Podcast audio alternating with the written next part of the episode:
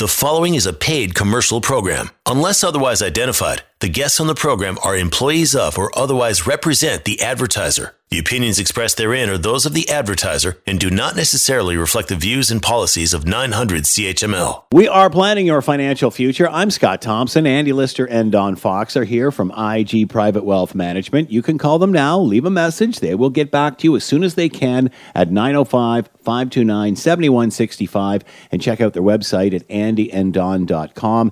There you can listen to old archive shows and ask a question via the listener inquiry button. Good morning, gentlemen. Good to see you all. Good morning, Scott. Good morning. Good morning, Good morning Scott. Hi, Don. You know, you really get the feeling of optimism in the air, don't you, in the last week or so, just with, uh, you know, the optimism around uh, vaccine and things slowly starting to open up. Yes, even the C F L is going to be coming yeah. out. Just this past week, they announced that that season is going to start. So, yes, things are finally, you see the light to the end of the tunnel. All right. Uh, Grey Cup Hamilton, December twenty twenty-one. That'll be fun. Exactly. I know. That's going to be like New Year's Eve that day. That's for sure. All right. You wanted to start with wealth transfer, whether you're here or not. That's it. Wealth transfer, dead or alive? That is the question. And uh, But I, this, this sort of came up, uh, bubbled up to the surface this weekend as I was talking with um, some, uh, some uh, acquaintances, and they were asking me questions about estate planning and essentially, you know, a family like typical uh, that had owned a home in the city, had decided to um, buy a cottage up north years ago, um, sold their home in the city, but bought another property in the city and a cottage up north. And now realizing that they, they don't really, they're now in their eighties. And this is something, I mean, for Don and I, you know, we've been doing this for over thirty-five plus years. And it's interesting when you think about clients who we first took on as that were approaching their own retirement, maybe they were in their fifties or sixties, are now in their eighties or nineties.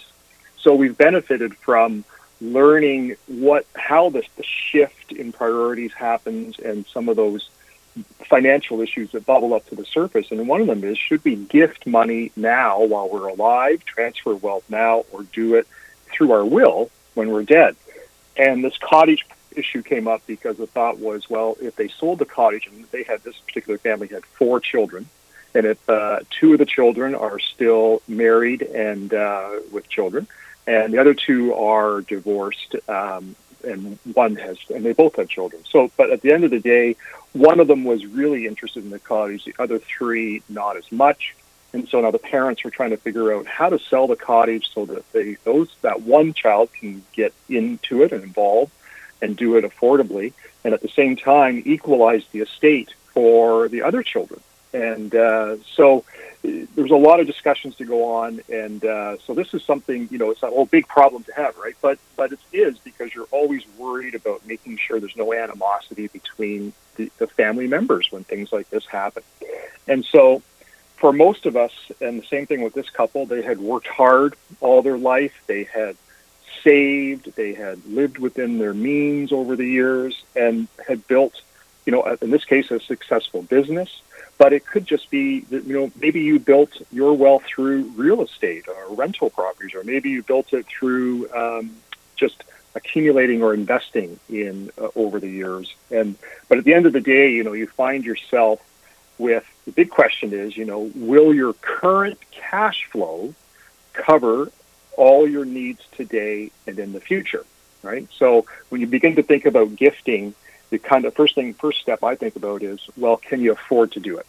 And so sometimes it's obvious, right? And we have, you know, clients that have ten million plus and their lifestyle is modest enough that that's not going to be an issue. So gifting now has really bubbled up to the surface because they're going to be worried about things like taxation. And we'll talk a little bit about that too. So, um, but maybe it's not as obvious. Maybe, you know, your net worth isn't that big yet, but it can continue to grow, and it still could be a three million dollars net worth, a two million dollars net worth. And this question of gifting while alive uh, versus through your will at death often will come up later on in your life. So I think one of the challenges is, you know, for high net worth individuals, it's not about making your money last, right? You're not worried about running out of money, but you're really kind of wondering, when do I pass it on? And uh, so, you know, this question comes up a lot, and it is a it weighs on people's mind. And to the extent that we, the research tells us, there was an Accenture research piece that said there's thirty trillion dollars in North America that is going to be transferred over the next few decades, right? So there's a lot of money coming down the pipe, and um, but what's the best way to do it? And typically people are going to be thinking about the beneficiaries as whether it's their children, maybe it's their grandchildren, or maybe it's charity. And uh, and again, do you do it now, or do you do it in the will? So let's explore a few of those things, and we'll start off thinking about let's if you're doing it while you're alive, and what's the motivation behind that? Well, let's start off with tax savings. You know, Don and I always say you got to be vigilant about tax savings, so that's certainly going to bubble up. So there's no reason why that's that's a perfectly legitimate reason to think about this, because saving taxes, you're right, you don't you, you're allowed to use all the things available to you to minimize your tax. And uh, and one is obviously probate tax. So if you have a, a ten million dollars estate, probate tax, that's one point five percent. That's one hundred fifty thousand dollars, right? So probate tax can add up. The other one, and this is a big one we talked about before, Scott, the deemed disposition at death. Deemed disposition at death. Do you remember what that means? No, I don't. Everything, no. I know. It means that everything was sold that midnight the day before you died, and any gains that you had on investments or properties are going to be taxed. So that's where this capital gains tax comes into play. It could be on real estate that you have. It could be on shares of your business or your company. Um, but it's important to remember, and we always get asked this question, is there tax on gifts? If you're gifting money to your adult children or grandchildren, and there is no tax on gifts. Um, you just have to be careful with minor children uh, and how that's dealt with, uh, but that's a separate issue. But when you do make a gift, if you're gifting, you know, assets or real estate or shares, there's going to be a capital gain on the sale of those assets. So you have to figure out what's the tax implications now to doing this uh, versus leaving it and doing it later. So tax savings is a big motivator by people to do it while you're alive, and there's nothing wrong with that. Part two of the of the alive part is, well, how much do you give? And there's no, I guess it's not how much, but maybe what's the right amount is really a good way to look at it. And I think the biggest concern that people have in this with this is, is going to be, are we going to create a sense of entitlement in our children, and or maybe a disincentive for them to work hard?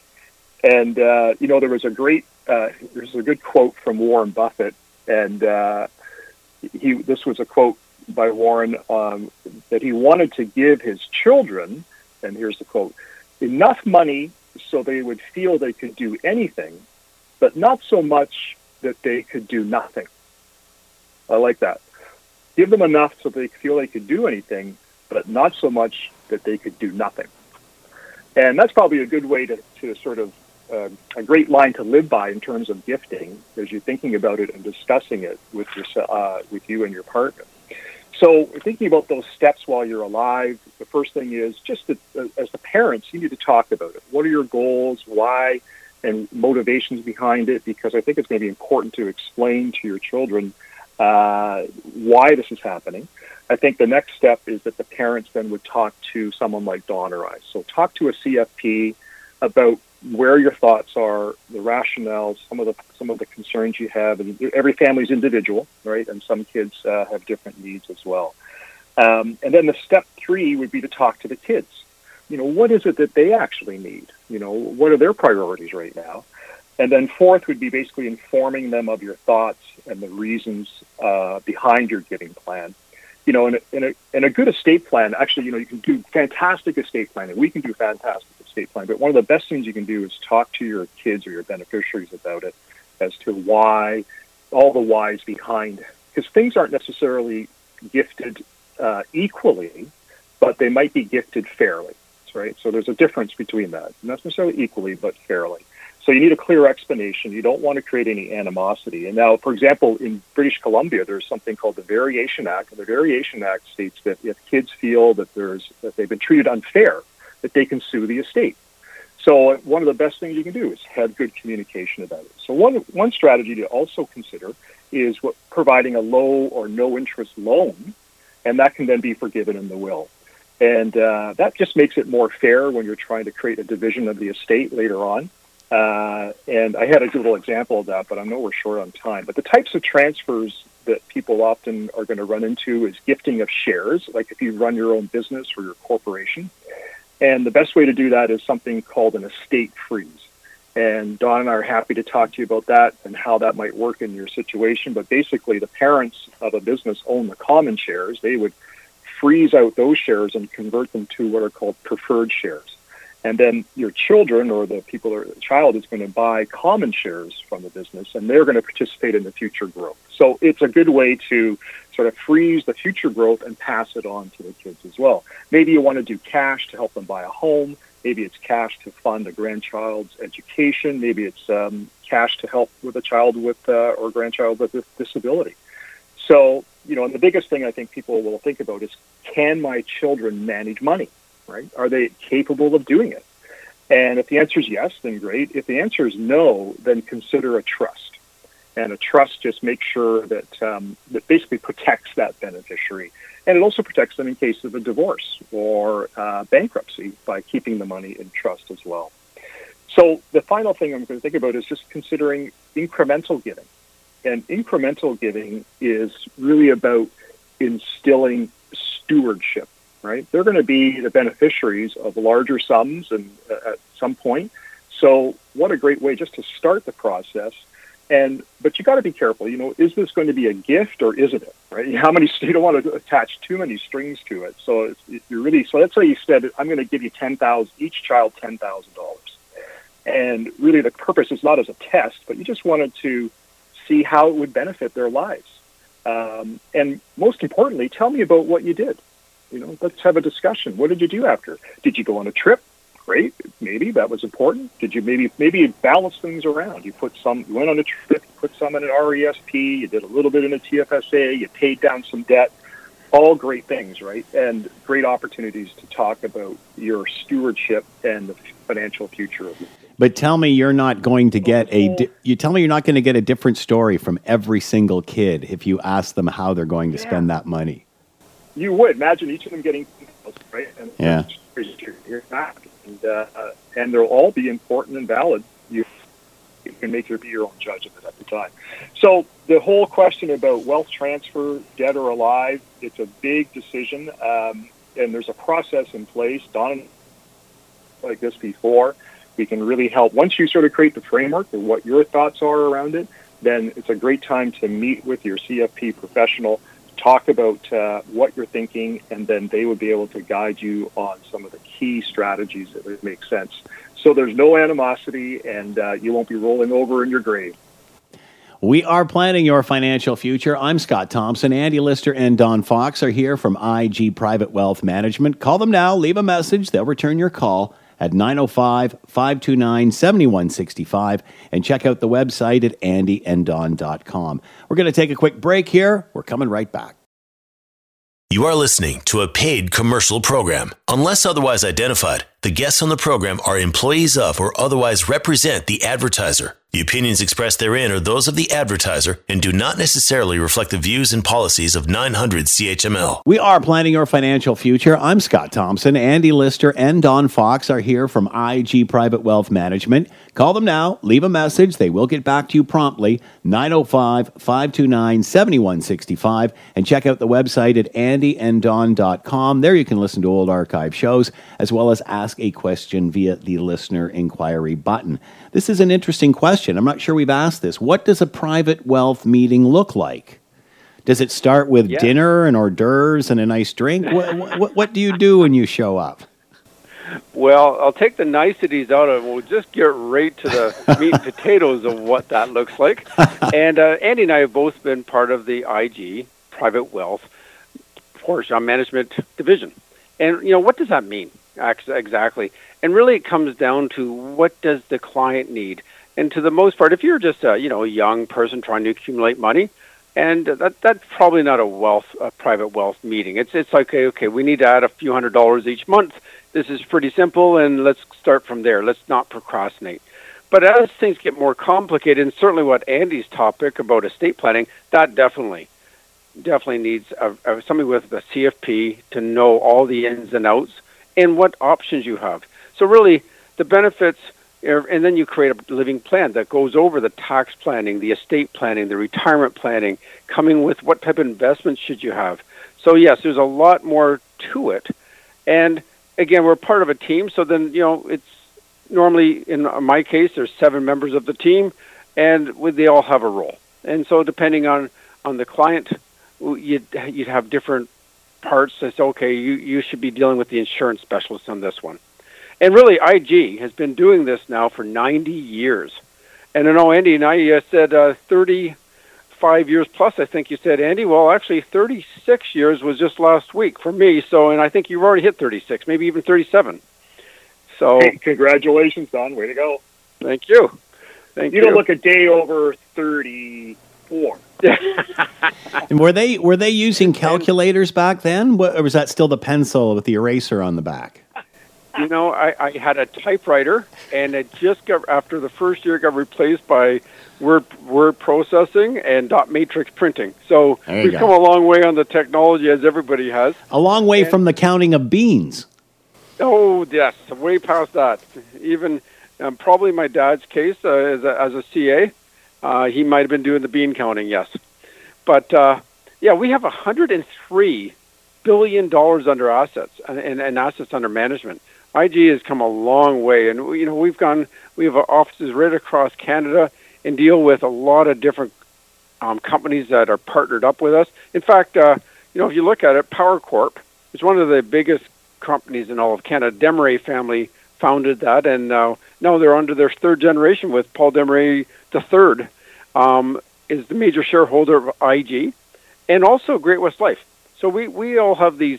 This kind of symbiotic relationship with that side, because they also have Canada Life and Putnam Investments. So there's a little crossover on, on all these different things that one side does with us, and we kind of take the best of both. And we're able to use that to the client's advantage. And we have world-class partners. From the investment side, there's Aristotle, Butyl Goodman, BlackRock, a lot of people may have heard, Franklin Templeton, Joralski-Fraser that runs some of the teachers' fund money, J P. Morgan, McKenzie, Northleaf. We're getting into private debt and private equity now. And then on the insurance side, you have Canada, Canada Life, Sun, um, Sun Life, Manulife, R B C. And then, of course, there's lending. And lending has, we have a National Bank and Equitable Bank, as, as also uh, I G mortgages. So there's a lot that we do in terms of using all these partners. At the end result is trying to help the clients accomplish their goals. And and then there's a community side of things with, I know, Walk for Alzheimer's was just a couple of weeks ago, um, Empower Your Tomorrow, Prosper Canada, United Way, lots of things I G has been known for. And we've been, I G is named twenty-ninth in Corporate Knights Global one hundred of Most Sustainable Corporations, and first in the investment service sector in twenty twenty-one. So we're very proud of that uh, and trying to, you know, not only help our clients, but also help the world in, in our little bit of, you know, in our little way. But really, as far as financial planning, it is really lifetime financial well-being. And you, so you look at your sharing your wealth. Um, I know Andy just went over all that on a will and, and how much should you give? Should you give more now or should you give later? Optimizing your retirement, managing the risk of the retirement, retire, um, preserving the capital that you built, creating an income stream to support your needs. And, of course, longevity risk is also a big one. Maximizing your business success. We've had a lot of business owners start their business, grow their business, and sell their business all within our guidance all the way along. And again, Andy's even talked about that also, about partnership insurance and buy-sell agreements. Uh, managing uh, cash flow eff- effectively. And again, this is extremely important. You know, it's often not what you earn, it's what you save and your lifestyle. And I know we go through all those details to make sure that people can accomplish their goals. Prepare for the unexpected, the insurance side, and also the major expenditures. If you want a place in Florida, what about that R V? Maybe the golf membership. So there's lots of things that we we look for. And it's funny. You know, you think, uh, okay, well, I can do this on my own. Absolutely. You can do this on your own. It just happens that you probably likely won't do as well. So if you have a partner, a C F P professional working beside you, according to data in twenty twenty, the value of advice, with no advice, you'd have a certain amount of net worth. With four to six years of advice, that bumps to one point eight times the net worth. If you had seven to fourteen years worth of financial advice, you're now over double what the average person with no advice. And if you had over fifteen years of financial advice, two point three times. So, yeah, you know, some people say, well, what's the cost? Well, I don't see a cost if your net worth is more than doubled, personally. Okay, at the end of the day, what's the result? And people often get caught up in costs rather than results, and I never quite get that, because really, at the end of the day, we're trying to help you accomplish your goals, and most people never seem to mind having double the net worth. So it ends up being a win-win, where, of course, our company does well by you, but you do even better by us. So it's a win-win. And so this all comes down to delivering that comprehensive uh, comprehensive solution of cash flow analysis, a tax-efficient income planning, preparing for that unexpected, income and wealth and life insurance, basically. Um, estate planning, as Andy talked about, maybe even having life insurance as part of the estate. Uh, living benefits, disability, critical illness, long-term care. These are all conversations we have. Planning for that major expenditure, um, credit and liquidity solutions. So do you get an equity line of credit? Do you get a mortgage? What's the benefit of both? Investment properly structuring. Okay, so are you structuring your investments properly? Do you have your income-producing ones in the right area and your capital gain ones in the right area? Makes a big difference. Re- recreational property planning. And I know I had a conversation just last week about somebody who's looking at selling their house here in Burlington and buying a place in Florida and working all that out. Can they afford to do that? And optimizing that retirement, um, dynamic withdrawal strategies, total return strategies, customized investment programs, and guaranteed income solutions. So there's lots of different ways to do it, but what's the best way? And again, this is all about optimizing, as I just mentioned. And sharing your wealth, Andy just went into that in, in detail, but the one area that is also should be considered is blended families, and how should that be looked at? So it's very, it's always a, a you know a problem. Um, it's not a problem. It's it's more trying to find that solution for clients. It's every the way I look at it, and certainly people in COVID. I just saw somebody last week. They had they had a puzzle half finished in front of them, and they were working on their sixth or seventh puzzle that during COVID. And I liken when we see a new client, that's our we're looking at a new puzzle. And how do we put these pieces together to make sure that we obviously complete the puzzle the best we can? And so we also, not only is it just Andy or I that have this and do this research, we've got a great team at head office. You know, we've had Christine Van Cowenberg on our show. She's got twenty-seven years um, in the in, in, in industry experience as, as a tax lawyer. And then we got Jack Courtney, who's got thirty years. And again, he's vice president of advanced financial planning. So we often go to those um, people for our our help, and they, they'll help for things such as U S cross-border issues, um, business planning, family law questions, um, philanthropic planning, corporate and personal taxation, legacy planning. Because hey, as much as we like to think we know everything, no, no, no, there's lots we don't know. We'll be the first to admit it. But it's so great that we have a team that can help us at any given point. So when it comes to tax-efficient strategies, okay, this is important. And it turns out that, and again, I'm sure some of the listeners out there may realize there, it, this is confusing stuff. And a study showed that the knowledge gap between how investments and savings are treated from a tax perspective, fifty percent of people leave money on the table. It turns out only forty-two percent on the survey understand how capital gains even work. Fewer than a third understand how dividend income is treated. And then just two-thirds, two-thirds of people appreciate tax implications of contributing to an R S P and a T F S A. That still leaves a third that doesn't know. So there's a large knowledge gaps on how do you arrive at, at a tax-efficient strategy.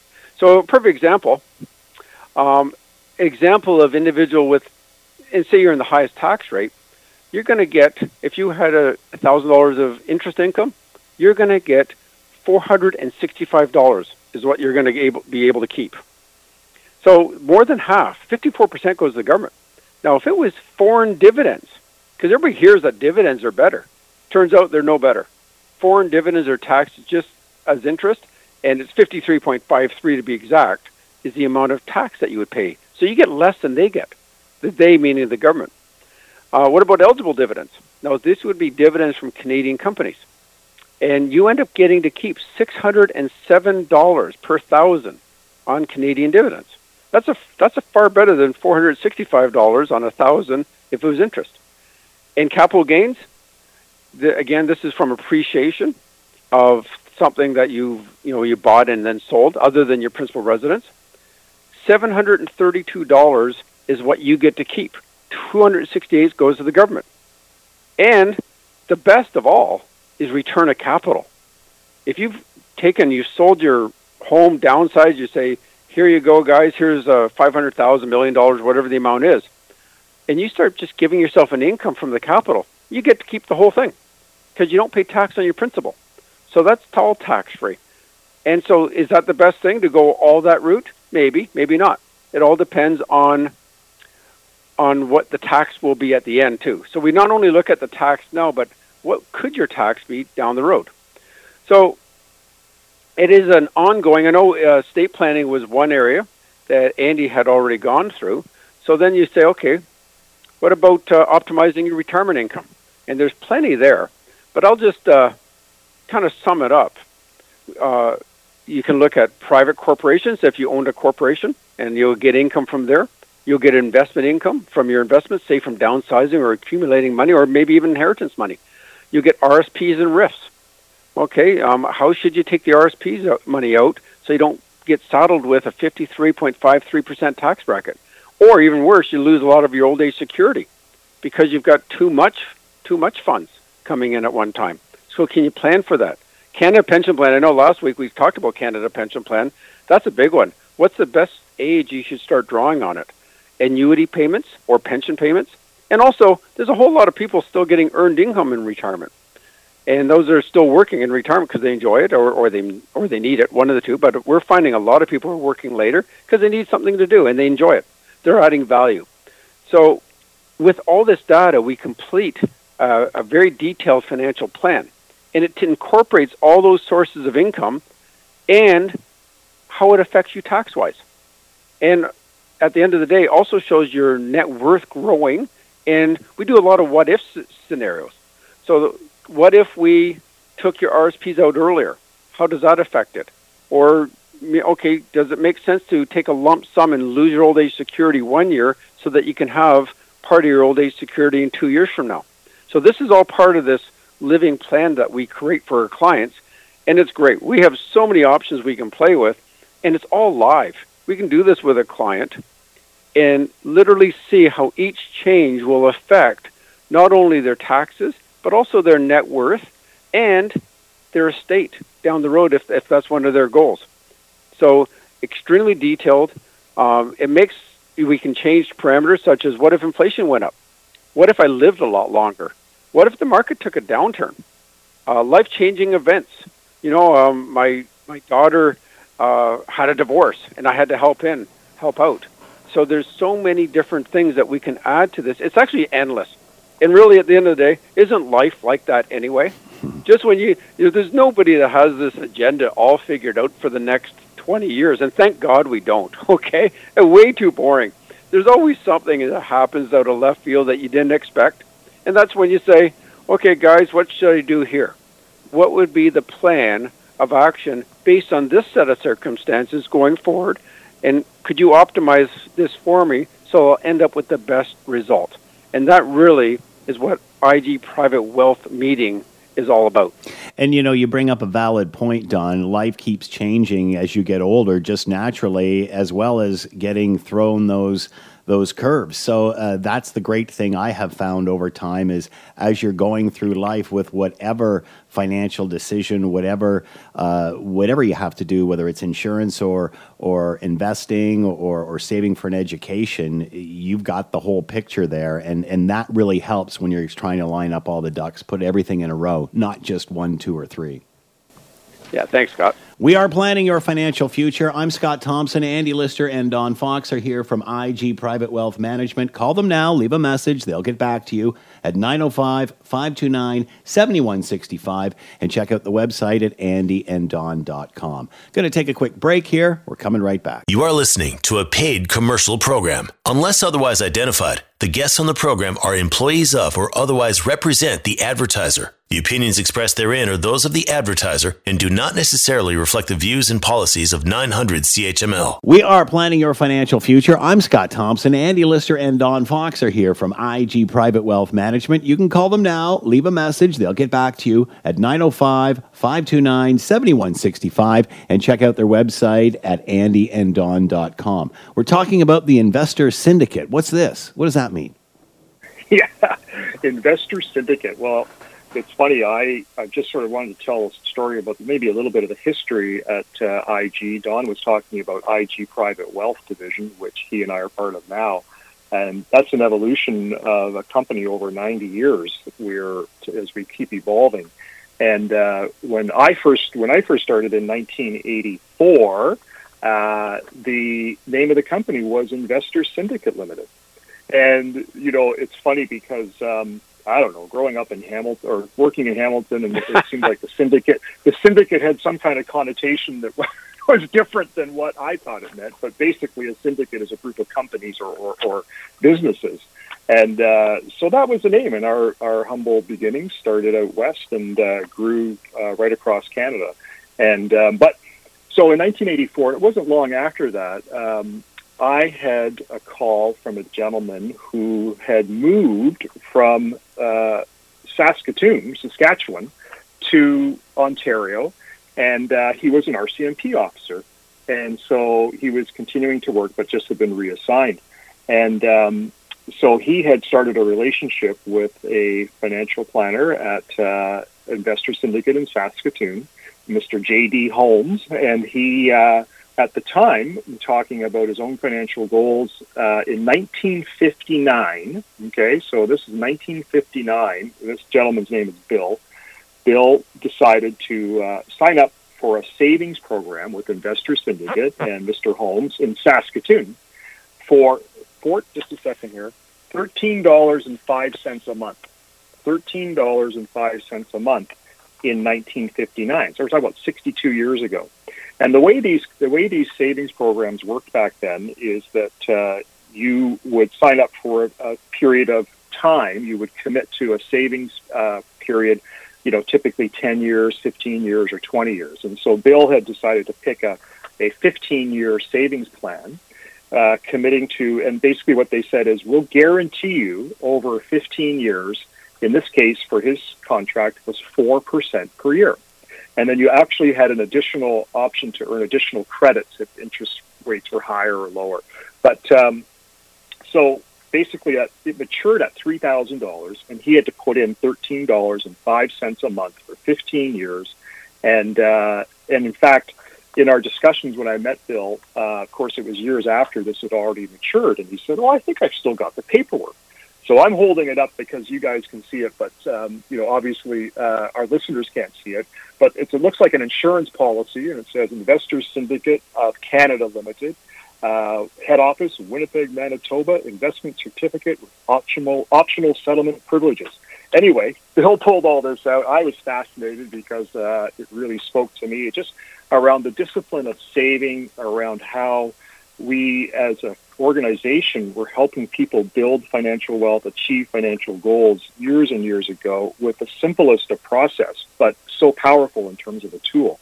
So guess what? Bill got that check back in nineteen seventy-four. He actually earned some additional credits of three hundred forty-nine dollars. So he got uh, two hundred ninety-four dollars. He got three thousand two hundred ninety-four dollars, almost three thousand three hundred dollars.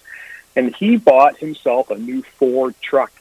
And uh, it was actually an F one hundred, which I think he said was about thirty-eight hundred dollars or thirty-nine hundred dollars. So he had to come up with two or three hundred dollars plus some taxes to get himself a new truck. And, you know, so there's a goal. Everybody wants to replace a vehicle at some point, but how simple is that? And the discipline around doing this. And time goes by. You know, fifteen years goes by, and suddenly here we are. We're still trying to figure it out. So I actually looked at it once. If you started this in nineteen fifty-nine, if you flash forward to today with three percent inflation, you'd have to put away eighty-two dollars a month. So instead of thirteen dollars and five cents, it's eighty-two dollars a month.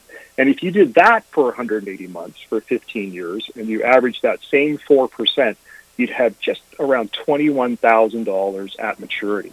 Does that buy you another Ford F one fifty today? Well, probably not. But uh, so obviously car prices have gone up, and um, but maybe a stripped down one at some point with a trade-in. There you go. Mm. So anyway, I just it's fascinating to me that um, the process of, of committing to regular savings, paying yourself first to accomplish your goals. You can start small. Uh, it's amazing what it'll do to build on your confidence and your financial future going forward. And just imagine if he still had that original truck, too. That'd be something to see. I know. All right, we are planning your financial future. I'm Scott Thompson. Andy Lister and Don Fox are here from I G Private Wealth Management. Call now, leave a message at nine oh five, five two nine, seven one six five, and check out the website at andy and don dot com. We're going to take a quick break here. We're coming right back. You are listening to a paid commercial program. Unless otherwise identified, the guests on the program are employees of or otherwise represent the advertiser. The opinions expressed therein are those of the advertiser and do not necessarily reflect the views and policies of nine hundred C H M L. We are planning your financial future. I'm Scott Thompson. Andy Lister and Don Fox are here from I G Private Wealth Management. You can call them now. Leave a message at nine oh five, five two nine, seven one six five and check out their website at andy and don dot com. All right, get ready for this, the last segment, the world's bubbliest housing market. Yes. Champagne? You're going to have to save... Those are pop, pop the champagne. Well, hopefully for a lot of people, this bubble doesn't pop anytime soon. But just finishing off, Andy, Andy had this really nice certificate from Investor Syndicate, and I had been given this this little piggy bank. Now, if you could imagine something that looks like a book, very small, had a had a slot to put coins in, and you you might be able to hear there is a coin in my piggy bank, and uh, it was a one-way piggy bank. So the Investor Syndicate salesperson back then, because this is way before financial planning, would go around and they would every month and go collect all the coins that were put in the piggy bank and then invest that into those certificates that Andy just talked about. And it was it had a little thing said the guaranteed way to financial independence was their slogan on the piggy bank. So yes, thankfully we've gone a long ways. I couldn't imagine having to go and see all our clients every month to go pick up so loose change out of their piggy bank. But, and now, with those people saving, and I know my grandfather, he uh, he was ninety-three when he passed away, but he owned Fox Refrigeration. And the reason I came to I G, and Investor Syndicate at the time, back in nineteen eighty-five, was on the basis that it, without them, he wouldn't have been able to start his business. And he used the savings through either that certificate or this piggy bank, I'm not sure what, Andy, but uh, to help to help start his uh, Fox Refrigeration business. So, yes... Uh, We skipped a generation with my dad being a C A, and then I got right into this type of business. So going to the the world's bubbliest housing market, all those savings, is it enough?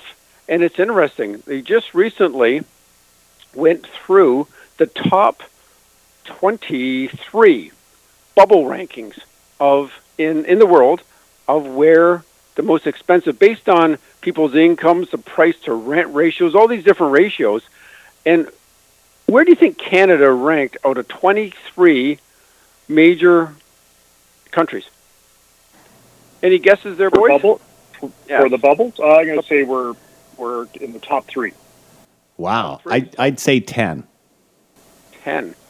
Well, Andy was a little, you know, he kind of hedged his bets by saying the top three. He didn't actually say third or one.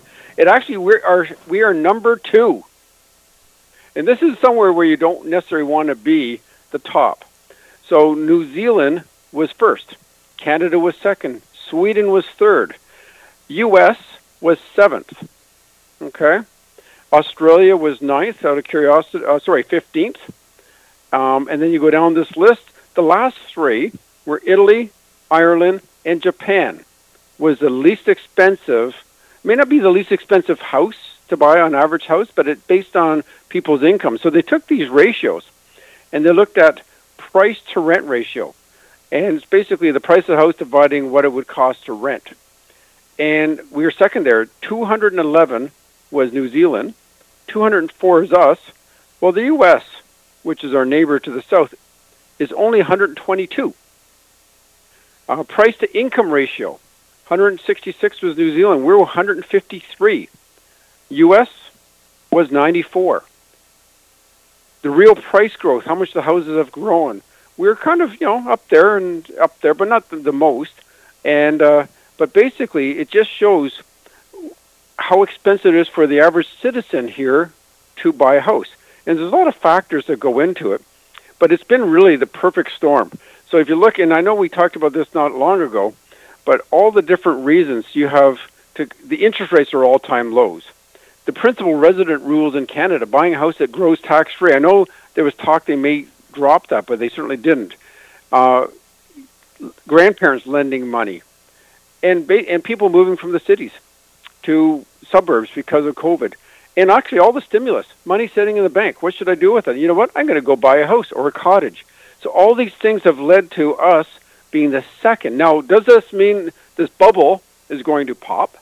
It does not necessarily mean that. It could be a soft landing, but thirty percent growth in one year is not normal.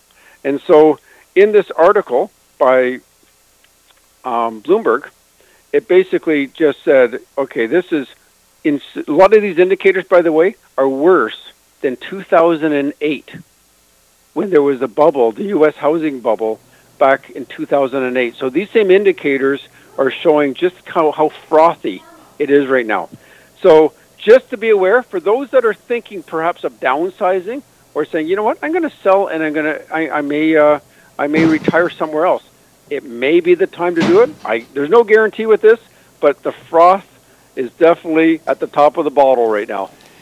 We have been planning your financial future. I'm Scott Thompson. Andy Lister and Don Fox have been here from I G Private Wealth Management. You can call them now and leave a message at nine oh five, five two nine, seven one six five and check out the website at andy and don dot com. There you can ask a question via the listener inquiry button as well as listen to old archive shows. Thank you, gentlemen. Another uh, perfect show. We'll see you next week. Thank you. Thanks, Scott. Take care, everyone. The preceding was a paid commercial program. Unless otherwise identified, the guests on the program are employees of or otherwise represent the advertiser. The opinions expressed therein are those of the advertiser and do not necessarily reflect the views and policies of nine hundred C H M L.